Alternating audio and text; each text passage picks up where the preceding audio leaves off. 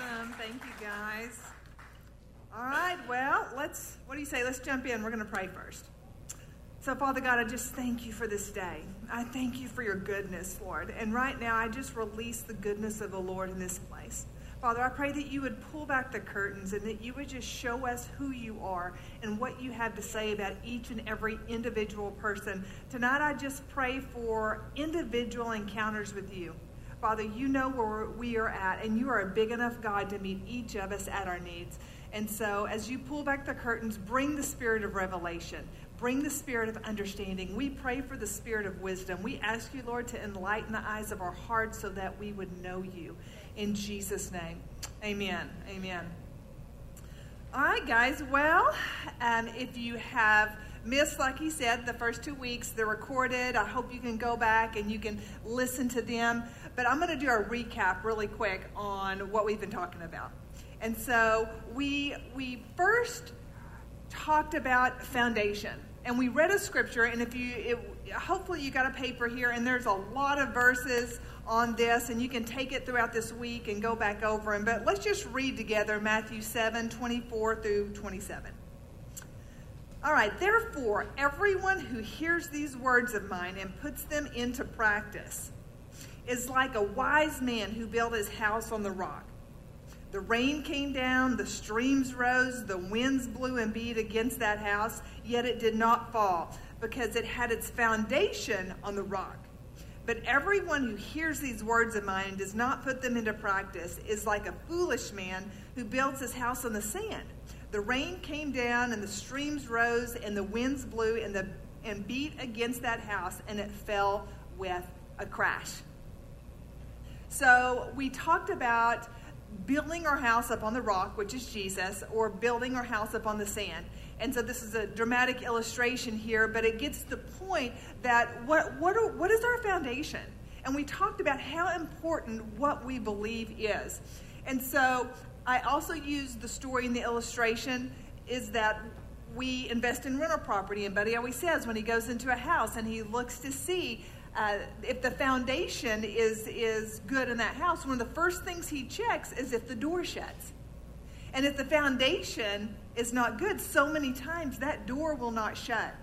Or you will see cracks in the wall.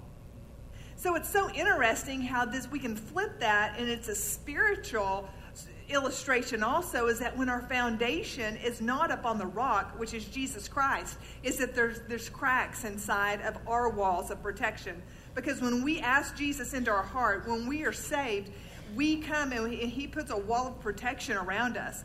But if our foundation does not stay upon him, then it is on un, unstable ground and the cracks in our walls. And the uh, the the doors may not shut. And what happens when spiritually when we have an open door? Yes. Yeah. Is that the enemy, it's an open door. He is roaming. The scripture says he is roaming to and fro, seeking whom he may devour.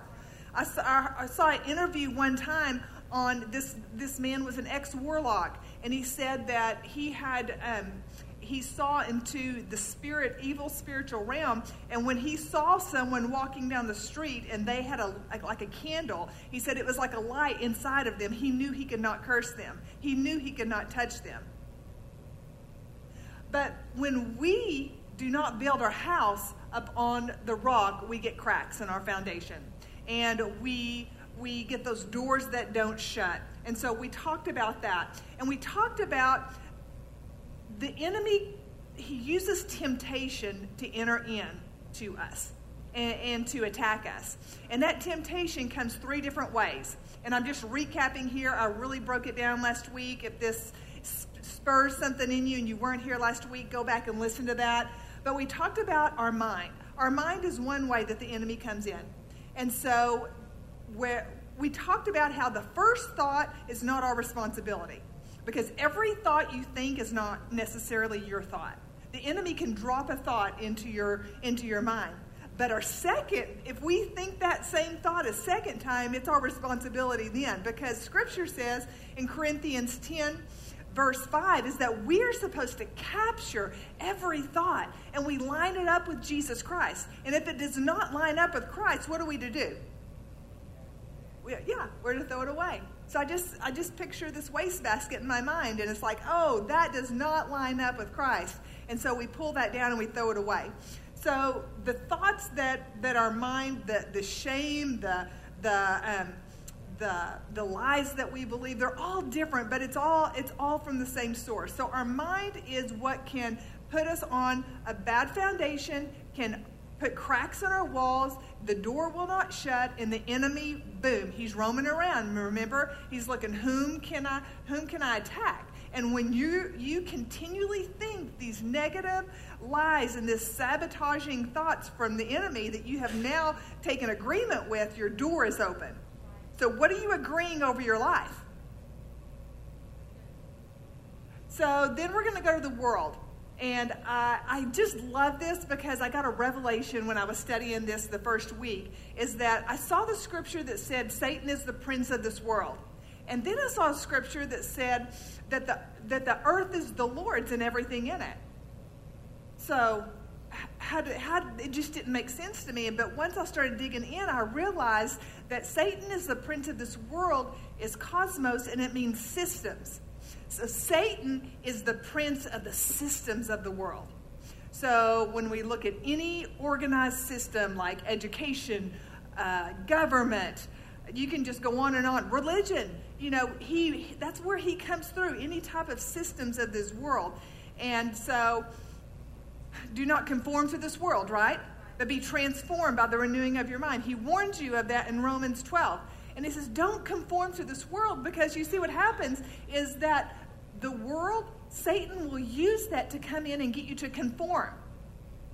I told you last week, if, if our grandparents or our great-grandparents rolled out of the grave and showed up and watched the evening news or watched a few of the Netflix episodes that, you know, are so popular right now, they would like, what in the world? And we talked about the illustration of how you boil a frog. And how you boil a frog, you put it into cool water, and then you turn the temperature up a little bit at a time to where it never realizes that the temperature's getting warmer, because it happens so slowly. And then all of a sudden, the water's boiling, and the frog dies. And that is the illustration of, of what's going on in the world right now. So the world will come in and tell you it's okay. Everybody else is doing it. You know, it's just the times we live in now. Well, I'm sorry, our foundation is the Word of God. Does it line up with Scripture? Because if it lines up with Scripture, then we can agree with that. But we cannot let the world conform us. And so that's how the enemy enters into our life. And then another one is the flesh, and that's our desires from, you know, all kinds of desires that the human flesh has, from gluttony to to sexual, to um, to materialistic, to all of these things. And so when we get our eyes off of Christ, and then we, we through our mind and our world and the flesh, and Satan comes in and attacks us, then the door, you know, swings open a little bit. And we're thinking, how did we get here? How did, you know, my life is a wreck. But it is just through those open doors. So we talked about that. And then we, the good news is, is we talked about how to be set free. I want to back up a second. I, I did want to touch on this, is because I want to clarify that we did talk about how the the mind, the world, and the flesh, Satan tempts us with that. But when when that door stays open and we stay in that sin or we stay in that lie right there, it keeps the door open. And what does he do? He grabs some of his buddies and he comes in and they build a fort up inside of your mind. And so when you're reading in Corinthians and it says pulling down of strongholds, what a stronghold is, is when the enemy comes in and he builds a fort and he hides behind it to where no longer you think you recognize that as sin.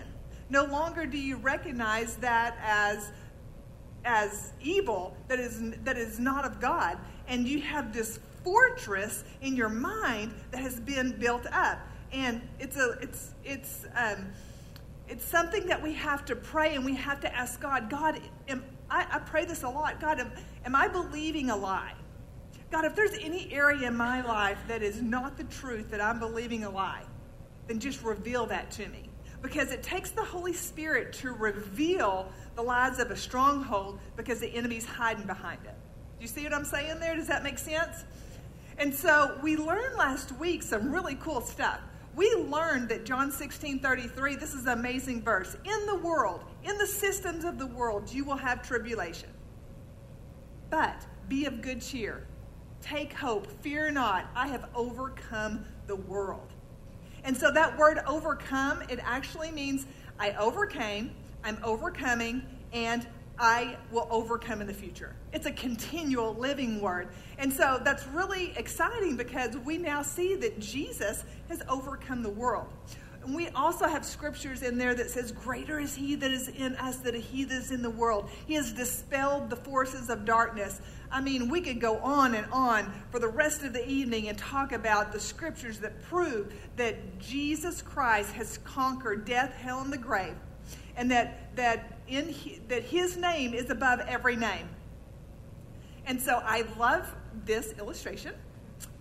And we've talked about it uh, each week here. But I want to go and I want to read. I think I, uh, I think I, did I put that in here? Okay, on the on your second page, Ephesians one nineteen through twenty-three. So it's talking about that power. And you hear people say, the same power that raised Jesus Christ from the dead lives inside of you. So let's read that scripture.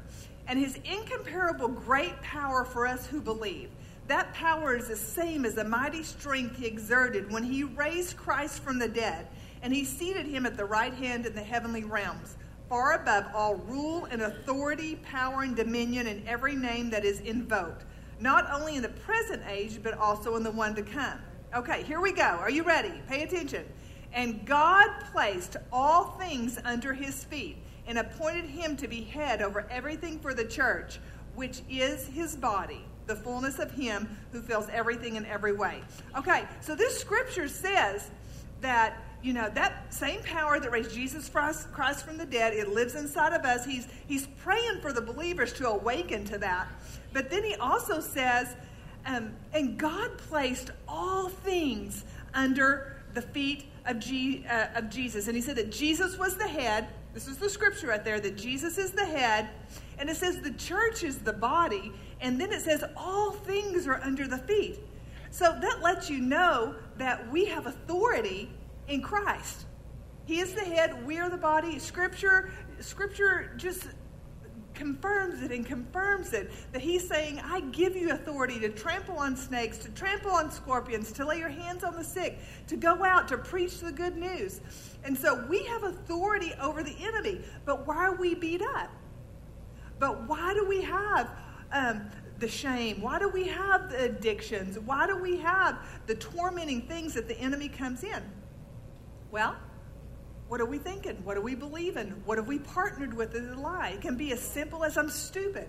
You know, if the enemy comes in and he, he says something over you that probably was spoken over you as a child, because that's how he gets in so many times, is that if you have negative things spoken over you, if you've had abuse in your life, and then you have partnered with that to be truth over yourself, and it's left the door open. So we learned how we unpartner with these lies. We have authority over the enemy. And um, another scripture that I would like to look at on the first page here before we go on is Isaiah fifty-three, four through five. I don't have a slide for it, but we're going to read it. It's on the first page. And years ago, I did a study on Isaiah fifty-three, and I studied what Jesus Christ did on the cross. And so for my whole life, it was salvation, and praise God for salvation. But when I started reading the word, it was like it didn't stop at salvation, what he did. And so he did some things that I don't want to leave in vain. Let's look at that. Surely he took our pain and bore our suffering. He was pierced for our transgressions, and he was, excuse me, crushed for our iniquities. And when you break down the Greek word for iniquity, iniquities, it is those, um, it is those strongholds. It's those curses. It's that way you're bent that you don't want to go there, but but you keep going there. The punishment that brought us peace is on him, and by his wounds we were healed. And so I encourage you to take some time and to look at Isaiah fifty-three, four through five. Build your faith up with what Jesus Christ did on the cross, because we're laying, we're leaving some stuff on the table. So it wasn't just your ticket to get to heaven. It was for a victorious life. And I'm getting ahead of myself, but it was John ten ten. Um, Satan comes to steal, kill, and destroy.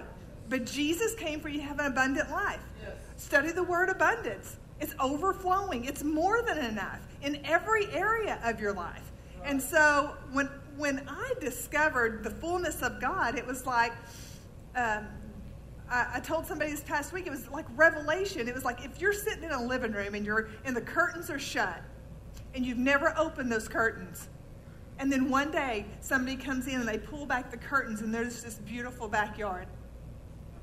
And so that's what revelation is inside of your mind. It's the pulling back of curtains that you're seeing, oh my gosh, I didn't know that was there. And so that's what, when we're praying, and if you were here a couple of weeks, these past few weeks, you heard me say it, pray Ephesians one, seventeen through twenty. God, I ask you for the spirit of revelation. I ask you to pull back the curtains in my life and let me see you. Let me see your kingdom. Let me see your truth. Let me look into your word and have that understanding. I pray for the spirit of wisdom. God, enlighten the eyes of my heart that I will know you better. And then it goes in to um, what we read a little bit ago, and that power, God, let me know that power that you have given me, that same power that raised Jesus Christ from the dead that lives in me. And I told you there was a man that came to me from South Africa when I was starting my journey with really discovering who God was. And he says, pray this every day. Pray Ephesians one, seventeen through twenty-three every single day. And I wrote it into a prayer, and I started praying it. And that is about the time frame that my eyes were opened up, that the curtain was pulled back. And I started seeing, because the scripture says that he has so many mysteries that he just longs to reveal to you. Um, so we talked about all this great stuff. And we talked about the power that we had. We talked about how when we have strongholds, that how important it is that we go in and that we, how important it is that we go in and we build back these walls. See, so I, I want to take you to a scripture. I know you were here last week. I know we read it, but we got to do it again. And it's Matthew twelve, forty-three through forty-five. And it's the last scripture on the first page. When an impure spirit comes out of a person, it goes through arid places seeking rest and does not find it. Then it says, I will return to the house I left. When it arrives, it finds the house unoccupied, swept clean, and put in order. Then it goes and it takes with it seven other spirits more wicked than itself, and they go in and live there. And the final condition of that person, this is scripture, I'm not making this up, and the final condition of that person is worse than the first. This is how it will be in this wicked generation. So what that scripture means is that we can come in, and I had a I, I had an old man tell me one time that um, that I really respect. He says, you know, Kelly, casting out a demon's the easiest thing. And at the time I'm thinking, that, that kind of rocked my mind. But now that I've studied the word, I mean, the name of Jesus, it has to bow to his name. Everything is under it. Okay? So really, casting out a demonic spirit. Now, uh, uh, a Christian cannot be possessed, but you can be oppressed. And, I mean, we're all walking in stuff. So nobody's arrived. We, we've, we're all walking through this process. We all have lies that we've agreed with, okay? So when I say, you know, a demonic spirit, don't freak out. It's it's just if you're partnering with a lie, there is there is an evil spirit of God that is suppressing you, okay? So... Uh, um, so the, the thing is, is that that scripture says is that we can go out and we can cast out that, that spirit. We can cast out that lie. We can pull down that lie. We can, we can, we can toss it out. It has to bow to the name of Jesus. But it says that if you don't fill the house clean, if you don't repair these walls right here, what's he bringing back? Seven of his buddies. And if he comes back, and you have not repaired the walls. You see, repentance is, um, this is repentance, is I'm I'm going to church, I heard Pastor Jeremy preach, God convicted me, God, I just repent from that. Repentance is a U-turn. It's like, I'm not going that direction anymore, I'm going this direction now. And so we have to repent. But if we just come and cry and say, I hate that I did that, I'm sorry, and then we get up and we keep doing it, so... He said that we have to repair the wall. And so what we learned is, is this is how we clean the house. This is how we stay in freedom, is that we confess. I'm guilty. I'm not making excuses for what I did. I'm not okaying it. I'm not comparing it with, you know, that's what the world does. No, it's sin. And your word says it's sin. And so I confess that I'm guilty. And so now I disown that. I'm, renounce is a word that kind of freaks people out because it's not a modern word that we use. And so uh, I hate using renounce because then people's mind just like blows up. It's like, what the heck is that? Well, it's just like, I disown it. I disown, I no longer agree with I'm stupid. I no longer agree that I'm homosexual. And so we confess it, we disown it, and then if we have any, we talked about forgiveness, we, we need to release that, and then we build a wall back up. And so when we build a wall back up, that's it. I'm going to obey your word. I'm doing that U-turn that I talked about. And I'm going this direction now, and my life is disciplined to be obedient with you. I'm refilling. So that means, like, if I've told myself I'm stupid for just a lack of um, simplicity here, then every day I'm saying that, that I have the mind of Christ, that I have wisdom, that I have... Um, That I have an, that I am I am intelligent. I, you know, you just start speaking those things over yourself, and so you refill, and then that's rewiring of your brain, because we talked about our brain is neuroplastic, and that means it can change. And when you continually think a thought, it's imprinted in there. So we have to go through a pattern of I break that, and I'm filling it back in with the truth. Okay. So I know that I talked about this last week, but it's so important. I mean, I need to be remembered. I need to remember this. We all need to be rem- to be reminded of these. And so that is repentance right there. And that is why you, God help me here, that is why we see people continually stay in sin and say, I, this is just who I am, or I can't help it, or whatever it is, is because deliverance isn't taught in the church.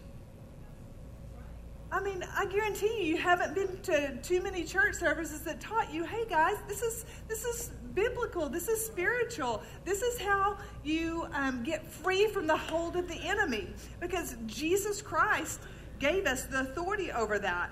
And so when we learn that it is a spirit, that that we have authority over, and that we disown agreements that we've made with that spirit, and we we forgive, we release, and then we just start obeying and turning from that. So that's a little bit of what we talked about last week. And so I went home after Wednesday, and I'm like, all right, I was I was reading some scriptures, and one word that really caught me was the word go.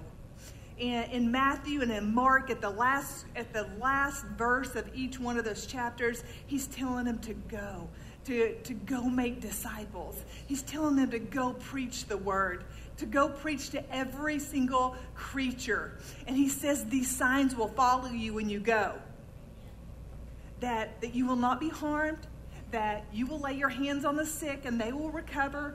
And so I just get really excited when I read those verses, and I was like, yes, I want to, I want to talk about go. I want to talk about preach the good news. I want to talk about to you that when when we say go, it doesn't mean you have to go to Africa. It doesn't have to, and it doesn't even mean you have to be on Main Street preaching on a box.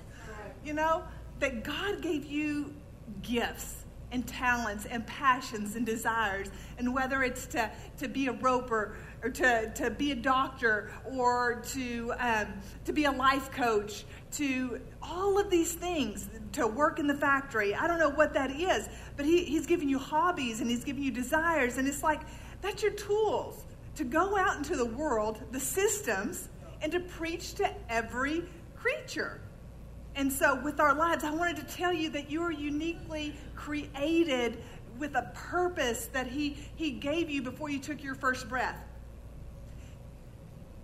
And then the Lord spoke to me. Oh, I wanted to remind you of Isaiah sixty-one. It's one of my favorite scriptures before we go on. And I just want to, I want to read that. And I'm going to talk a little bit about this in a minute. But you see, scripture supports that Jesus lives where? In you. Okay? Okay, so so really, we're like one with Christ, right? And so we can claim what he said over our lives because he lives in us. Is that right? So in Isaiah sixty-one, it says, "The Spirit of the Lord is on me, because the Lord has anointed me to, to proclaim good news to the poor. He has sent me to heal the brokenhearted, to proclaim freedom for the captives." So I want to remind you of that, that the Spirit of the Lord's on you, for you to go out into the world. And I got really excited about it. And then the Lord said, whoa, whoa, whoa, put the brakes on for a second. He says, because I, before I went to my disciples and before I told them to go, he said, I ate with them. I walked with them. I cried with them. I spent time with them. We laughed together. We had so many conversations together. And so the Lord just told me to hold on and put on the brakes, is that not to bypass the most important thing. And before we can go, we have to have relationship with the living God. And we have to have we have to have encounters. You see, Jesus Jesus was made to be experienced, not talked about. I'm going to say it again. Jesus was made to be experienced and not talked about. And, and this is probably one of the things that gets me the most excited, because I talked about him most of my life. And then when I met him, and then when I experienced him, and then when I encountered him, you see, one word from God can do more than six months of counseling. And I support counseling. But I'm telling you, if you're not hearing the voice of the Lord, you're missing out. And so today, I just want to talk to you a little about in encountering the love of God through relationship, through sitting with him, through abiding with him, through walking with him, through hearing him. In First John, it should be four sixteen. I think my paper says five sixteen. But it says, God is love. And so when we encounter God, what do we encounter? Love, every single time. And then it goes on to say that perfect love casts out fear. So as we encounter God, discovering him is a love story. And he wants to romance you. He wants to draw you in, and he wants to tell you how much he loves you. And he actually doesn't want to do all the talking, and he doesn't want you to do all the talking. He actually wants to have a continual relationship, a continual conversation with you twenty-four seven.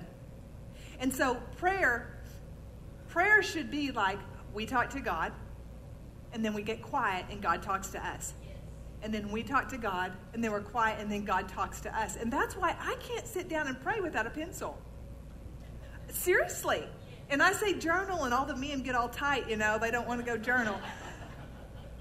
I'm not saying you got to write a bunch of words. But I know your memory isn't that much better than mine, probably. And so if you're sitting down with the Lord, there are things he has told me that I, that I have forgotten. And there's things he has told me that I was so glad I wrote it down. And it just helps you focus. And so I encourage you, you know, as you're spending that time with the Lord, keep maybe a pad and a pencil. And, and really, I'm a bullet point girl. I like, let's get right down to it. And so I don't have a lot of words on my papers, but I have a lot of bullet points. Actually, for years, I had a calendar. And every morning, I'd get up and I'd pray, and I would just write down a few words that God told me that day. And it is so cool to go back. I've kept them. And I looked about what he was speaking to me on those days. So as we as we discover him, we it's a it's a love story. And in Romans two four, just continuing on, that it says, it's the goodness of the Lord that draws men unto repentance. And so as we sit with him, as we sit with love, because you can replace his name with love because God is love, as we sit with love, and as we pray and he talks to us, then he starts to draw us into repentance. And so have you ever felt convicted and it felt good? Yeah, because God is love. And every time he gently convicts you of something, it's like, oh, this is amazing. Now, if you have the feeling of you're a loser and a bunch of shame, it's probably the enemy attacking your life, right? And so as we go in and as we encounter the living God and the goodness of God, he helps us with that repentance thing. See? But we're not, the world has conformed us into busyness of life that the most important thing's not the most important thing anymore. I told Buddy, I said, we live in a culture that, like, we feel super good about ourselves if we were totally busy that day and that we check-marked everything off our list. But this past few weeks, I've probably spent, I bet I've spent thirty hours sitting with God trying to prepare these lessons with you. And you know what? That's valuable. I may not have mowed my yard, but I heard God. I'm just telling you, we got to change some of this thinking. We got to take care of our responsibilities. Don't get me wrong. But we're like, we feel good about ourselves if we're super busy. And maybe not everybody, but it's the culture. And so we've got to learn that sitting with God is the most important thing. So when we encounter God, we encounter love in its truest form. We see differently. We think differently. So when I... When I am spending my time with the Lord, when I am in relationship with Him, I see you differently. I see myself differently. I see my situations differently. Oh, I can see through His eyes. It's from a high-up view. It's a looking-down view. It can, he can take my emotion away. But I can tell you, if I'm in a place of high emotion, then I just know what's wrong, because I haven't spent time with the Father. So it changes our perspective. It's a higher look on things. And so Jesus and God, the Holy Spirit, they're meant to be experienced. And so I want to talk to you a little bit about how to create an atmosphere to hear God, how to create an atmosphere to experience the presence of God and the love of God. And I told them earlier, I was like, you know, I struggle with this a little bit because it's so simple. And And the world has conformed us as like, oh, you know, it's not a priority. But I just break that in the name of Jesus. And I pray God pulls back the curtains and that He pierces your heart. I pray He pierces your heart that this is the most important thing. So there's a seventeenth century monk from France, and his name is Brother Lawrence. And he's very famous. So I see a few heads nodding. I knew some people would have heard of Brother Lawrence before. But Uh, there's a book called Practicing the Presence of God, and it's about his life, and it's a phenomenal book. He was given the dull task of kitchen duty.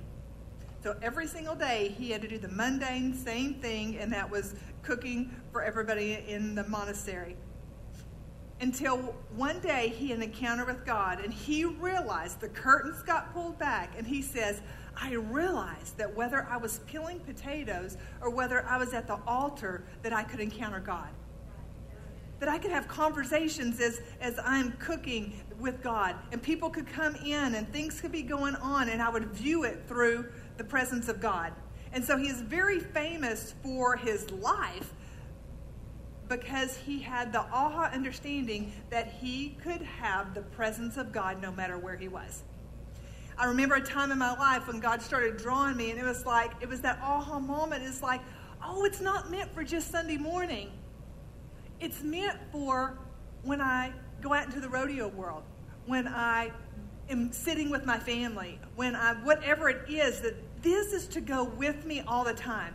It should be a habitation of the Holy Spirit. And so um, I'm just believing that God's stirring up a hunger for us to walk twenty-four seven in the presence of God. And we're going to talk about that. So I do want to mention that in Matthew three sixteen. All right, let's go. You can turn the next page if you're reading along. We're going to look at a couple of scriptures here just to build our faith. And I, I'm going to jump ahead of myself. But faith. Okay. Faith pleases who? God. Faith moves a what? Would you say faith is important?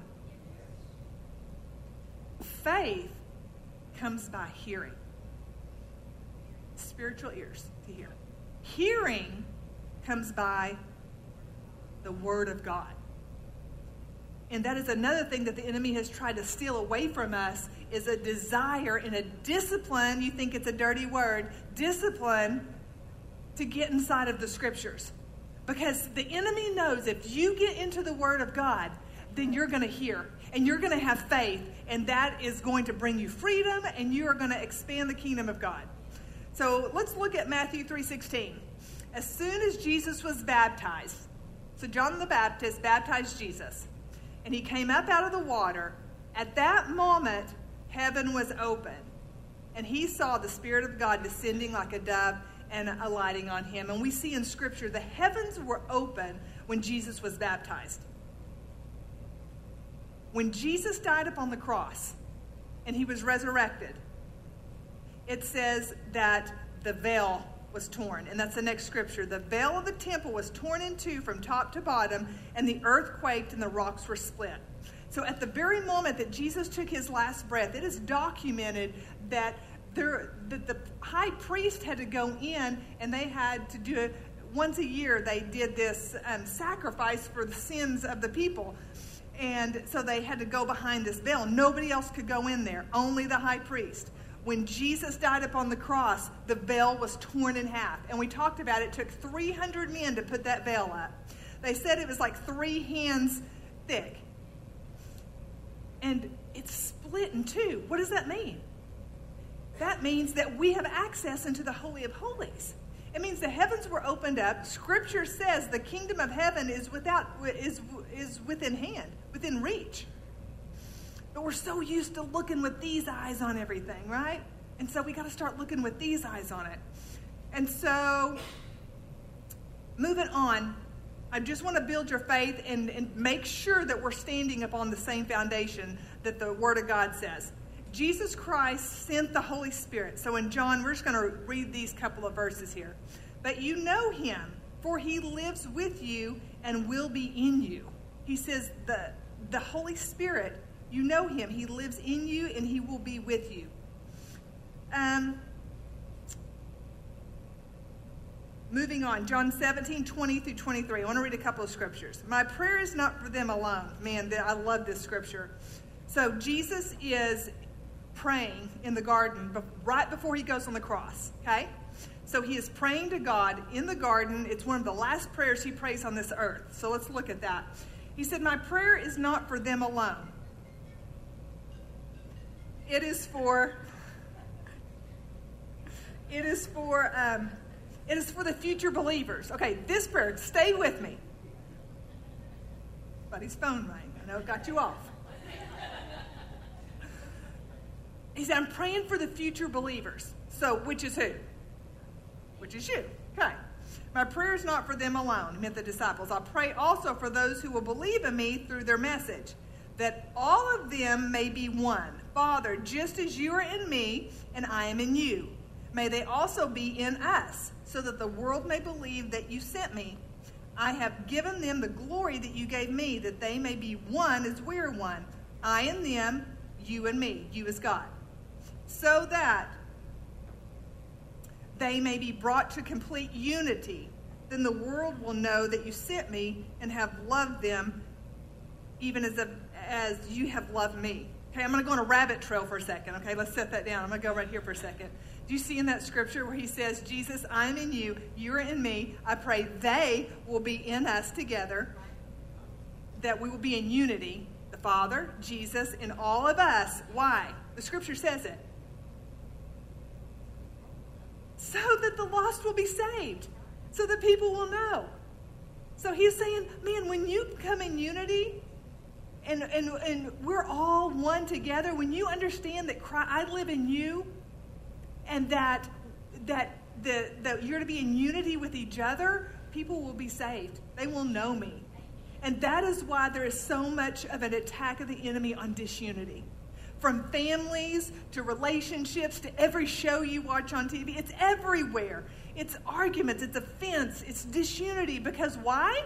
Because he doesn't want people saved. And so when we understand, I'm building your faith, that Jesus Christ lives in you. Um, Second Corinthians thirteen five, Paul says, do you not realize that Jesus Christ is in you? Do you not realize it?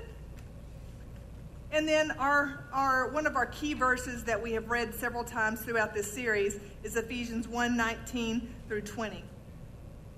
And that power that raised Jesus Christ from the dead lives inside of you. So Brother Lawrence's life was a revelation and awareness that God lived in him. and, and tonight, we have that revelation tonight. It's like we know it, and we can say amen. But when you go home tonight, and when you get up in the morning, and you drive to work, or maybe you're a stay-at-home mom, and you know you're making breakfast for your kids, Jesus is within you. Every, every step that you take should be an advancement for the kingdom of God. You should get up, and, and Satan should be scared to death of you because you know everywhere you step, you carry God. Yes.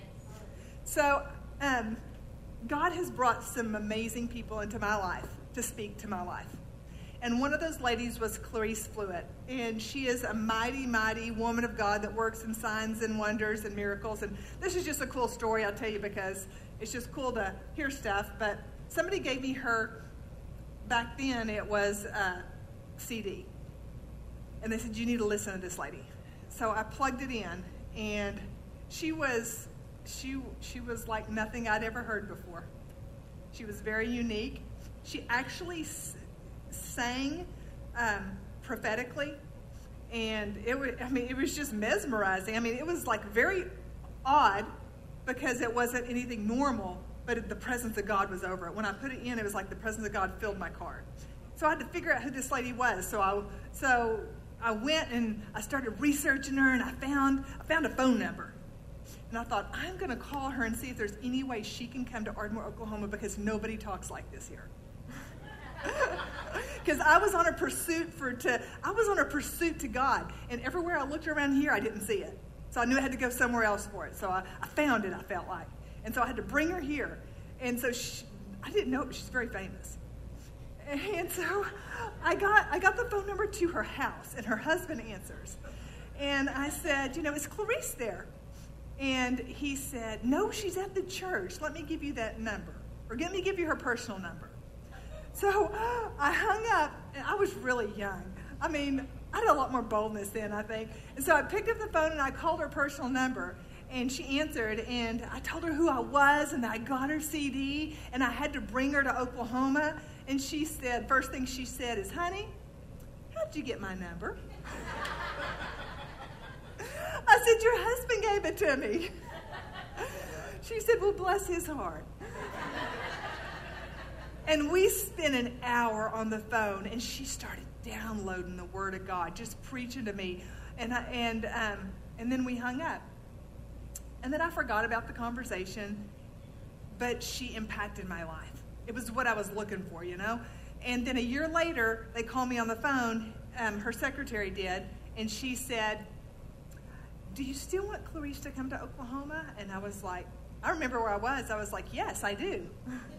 And she says, well, we can make arrangements. So actually, Crystal Rock agreed to it, and we had, I don't know, were you there, Tonya? Yeah, you were there, Amanda. And so we had like three nights of her coming in, and she ministered, and it was radical. And so I hosted her, and um, I, she wanted to go to Harry Hines Boulevard and shop. So I took her to Harry Hines Boulevard, and this is what I remember, was driving down the road. I mean, like you just felt like God was in the car when she was there. And she said, God, every every mile we drive, we, we take it for the kingdom of God. The same power that lives in us, we release it right now to these cars around us. She was, she was just a very highly anointed woman. And the favor of God, I am so honored and humbled that I got to spend a lot of time with this woman. And she poured into me. And I got to watch her operate in the presence of God. It was like I knew somebody could have it. I read it. I saw it. I knew it was out there. And so really, God's no respecter of persons. What Clarice Fluitt had, we also could have. But here's the deal, is that you and I, we're kind of trained to put out our own problems. The world has trained us to be the firefighters of our own life. And so there's a fire that comes up, and so we we get our we get our axe and put our gear on, and we go put that fire out. And then you know what else? You know what else happens? Then another fire comes up, and we are trained that we are the fire putter-outers. Is anybody tired of being a fire putter-outer? See, we forget we left God out of the equation. We forgot that we could go to him. Yes. Or what about this? Remember whack-a-mole? It's like our life is whack-a-mole. We feel like we have to carry this this um, hammer around with us, and every time he pops his head up, what happens when you bang it? Another one pops up, and it's over and over and over. That is the way we are living our life. But but Scripture doesn't say that you have to be a be a whack-a-mole guy. Scripture says that in this world you'll have tribulation, but chill, don't worry, fear not. I've overcome it. I've overcome it. And I'll give you the recipe, I'll give you the, the instructions, I'll give you the blueprint on how to walk it out. And, and that blueprint is the Word of God. Did you know that Scripture says that the Word of God is living and breathing? Because it is it is Jesus in flesh, the Word is. And so that's why he says, meditate it, write it on the tablets of your heart. Because your heart is the wellspring of life. And the wellspring of life is the source where everything flows out of. And so if I wrote the Scripture, then everything that flows from me flows through Jesus. And that's why you have to write the Scripture on your heart. And, it's, and there's that bad word of discipline again. I know I say that and we just kind of cringe.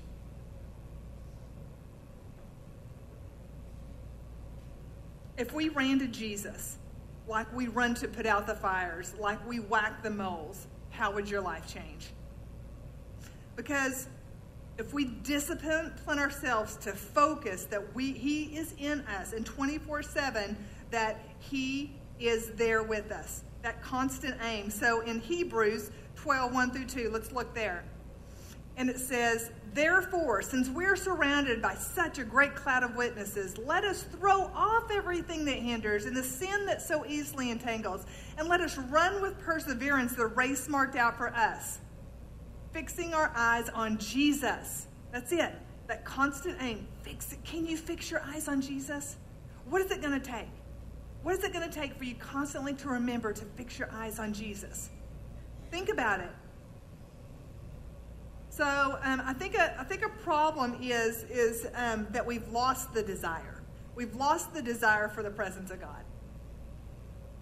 It's true, because the world has kind of conformed us and it's kind of dulled everything, and that, that frog is boiled a, a little while, and we don't realize, you know, that we've changed from getting in the cold water to now it's almost to boiling. And so the desire has been stolen, and that desire got, gets stolen through those same temptations that the enemy uses. Remember, I told you in the beginning, he comes in to tempt you through your mind, through your flesh, and through the world. And so we have we have just allowed our mind, worry, offense, shame, the lies. We have allowed the world, the programming of the systems. We've allowed our flesh. You see, the Scripture says your flesh wars with the Spirit. So if the flesh is an enemy of God, when would we ever listen to it? That's an enemy of God. Why would I listen to my flesh? Why would I get angry? Why would I fill in the blank? So many of us can't remember the last time we heard the voice of God, that we felt his presence.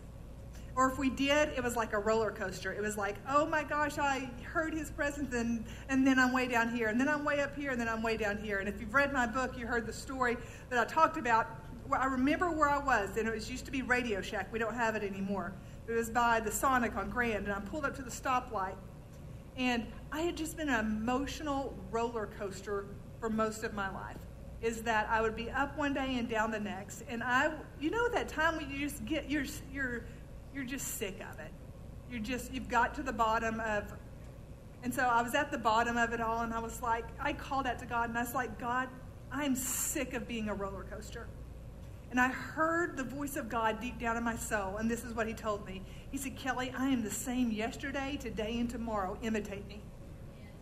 And so I went home. I really didn't even know it was a scripture. But I went home and I discovered it was a scripture, and I wrote it down and I put it on my bathroom mirror. And every day I said, Jesus Christ is the same yesterday, today, and tomorrow. I am the same yesterday, today, and tomorrow. I imitate Christ. And then I would get back up the next morning and I would say, I am the same yesterday, today, and tomorrow. I imitate Christ. And do you know, today my husband said the biggest compliment that he could give me was that I'm the same every single day. And it, it's Christ in me.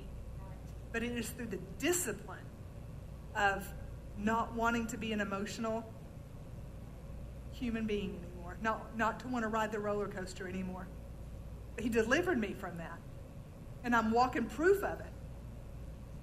So as as uh, as we understand, we want to live that abundant life we talked about, and there's a lot of scriptures here, and um, I'm getting to the end of my time, but John ten ten, to live that abundant life, is that I'm going to give you a few tips. I'm going to give you a few tips here, and we're getting to the to the end of this, to where you can take home with you, and you can start walking uh, continually in the presence of God. And so what we are is we're like a hanging basket. And so if you if you bought some flowers at the store, it's springtime, and you, you hung your hanging basket up, when it gets dry and you put some water through it, what happens? It just runs right through. I mean, man, that water runs right through it. So the next day you go out and you water it, what happens? The water runs through, but it's just a tiny bit less. And then you do it again and again and again until it starts holding the water. And so that's what we are, is that we're going to step into this and just know that as we start this, that it's like water just draining out of us. Just like, boom. But if you continue with that, you're going to start soaking it up like a sponge. And you're going to start, you're going you're going to get more out of it, I promise you. Don't quit just after a little bit. So, number one, I labeled these disciplines. um... Remembering God's faithfulness, remembering what He's done for you in the past. I guarantee you, if we put the, if we gave the microphone and it went around the room, everybody would have something that God has done.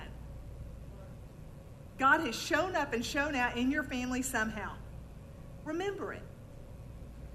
Remember it. Remember it. Remember that child that you thought was never going to turn around, that you thought you were going to get a phone call in the middle of the night. Now he's serving God. Remember it. Remember what He's done for you. Remember what He's done for others. Remember what, you can go to the, if you can't think of anything, open up the Bible and remember it. What He did for Paul, who was Saul on the road to Damascus, and He visited him, and how He changed him from Saul to Paul. It's the same God. I mean, just like, stop being so busy and remember the goodness of God. Number two,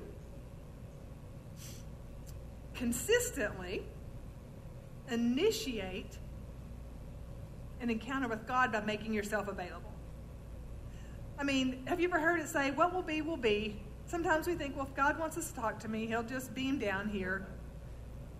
But no, it's like we've got to initiate it. So, and get some discipline in your life to meet with God early in the morning. And I know that some of you don't like that. And not very long ago, I had lost my discipline. I had lost my discipline, and it affected my whole life. And it was like, okay, I know better. I'm just being honest with you. And so that alarm got set for five thirty. And the next morning it went off, and I hit snooze. But okay, all right, I got to give myself a break. The next morning it went off at five thirty. To now, it goes off at five thirty. And when I started getting up, it was like, dang, I don't want to do this. Go in there and make the coffee and sit down, you know. But now I wake up at five thirty, and it's like, God, I want to meet you. Because I was that hanging basket, and then I kept doing it and kept disciplining it, and now I'm like, I'm, I'm meeting with God again. Um, so when you wake up and, and you're, you're grumbling, remember, it's okay. It's okay. Okay, number three, make the Word of God a priority. Faith comes by hearing, hearing by the Word of God. The Word of God is a priority in your life. And I'm not telling you you got to go read chapters. I mean, if it's just a couple of verses and, and you're breaking it down. And if you, if I, one of my favorite studies is the Sparkling Gems by Rick Raynor, and that is something that I love, and you can you can take that and you can study the Word with it. I can give you uh, I can give you that if you need it, the information. Number four, jot down what He says. It helps you focus. It gives you something to go back to. You know, something that I have noticed is that God will tell me something, and I may be in the presence of God. I may be praying. He may drop something into me, and I'm like, yes, and then I go out into this world and that emotion from being in the presence of God leaves me, that good thing I wrote it down because I got to go back to it. You know what I mean? Because God tells you to do something and you think, I'm going to go change the world with this. And then you're like, oh, no, I don't feel it anymore. So, yeah, write it down. Number five. And here we go. We're ending up. Number five. Practice the art of silence. And so um, I've, I've, held, I've talked with a lot of people. I've life coached a few people earlier in life. And um, so when they were struggling, I would say, okay, tell me what your silent time looks like. Do you have quiet time?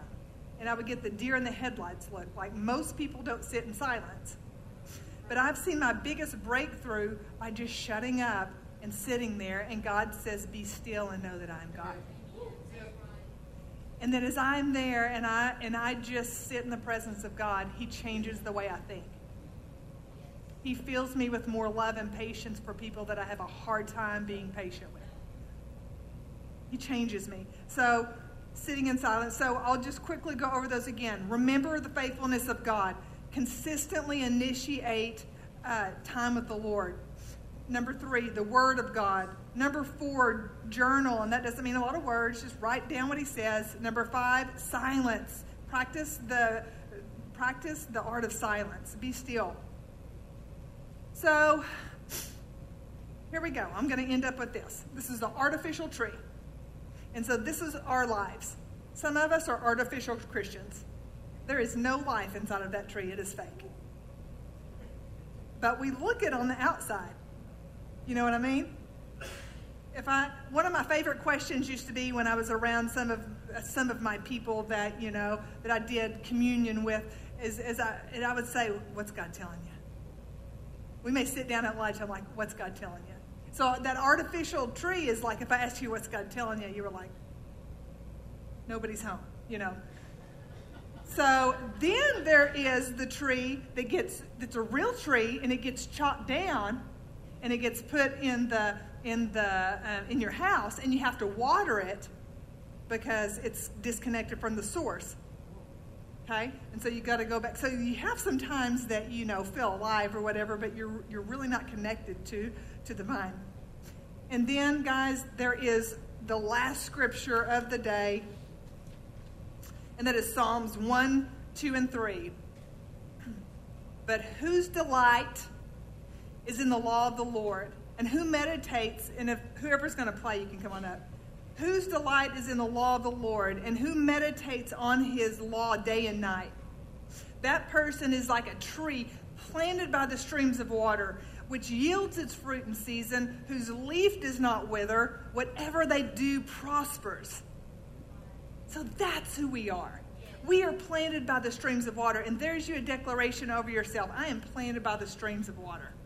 You are a tree that is rooted and firmly grounded in the Lord, that you produce fruit, what is needed for that time, so that when you go into work or you go in to whatever that is and there is a need, you've been by those streams of the water and you got just the fruit that's needed for that person at that time.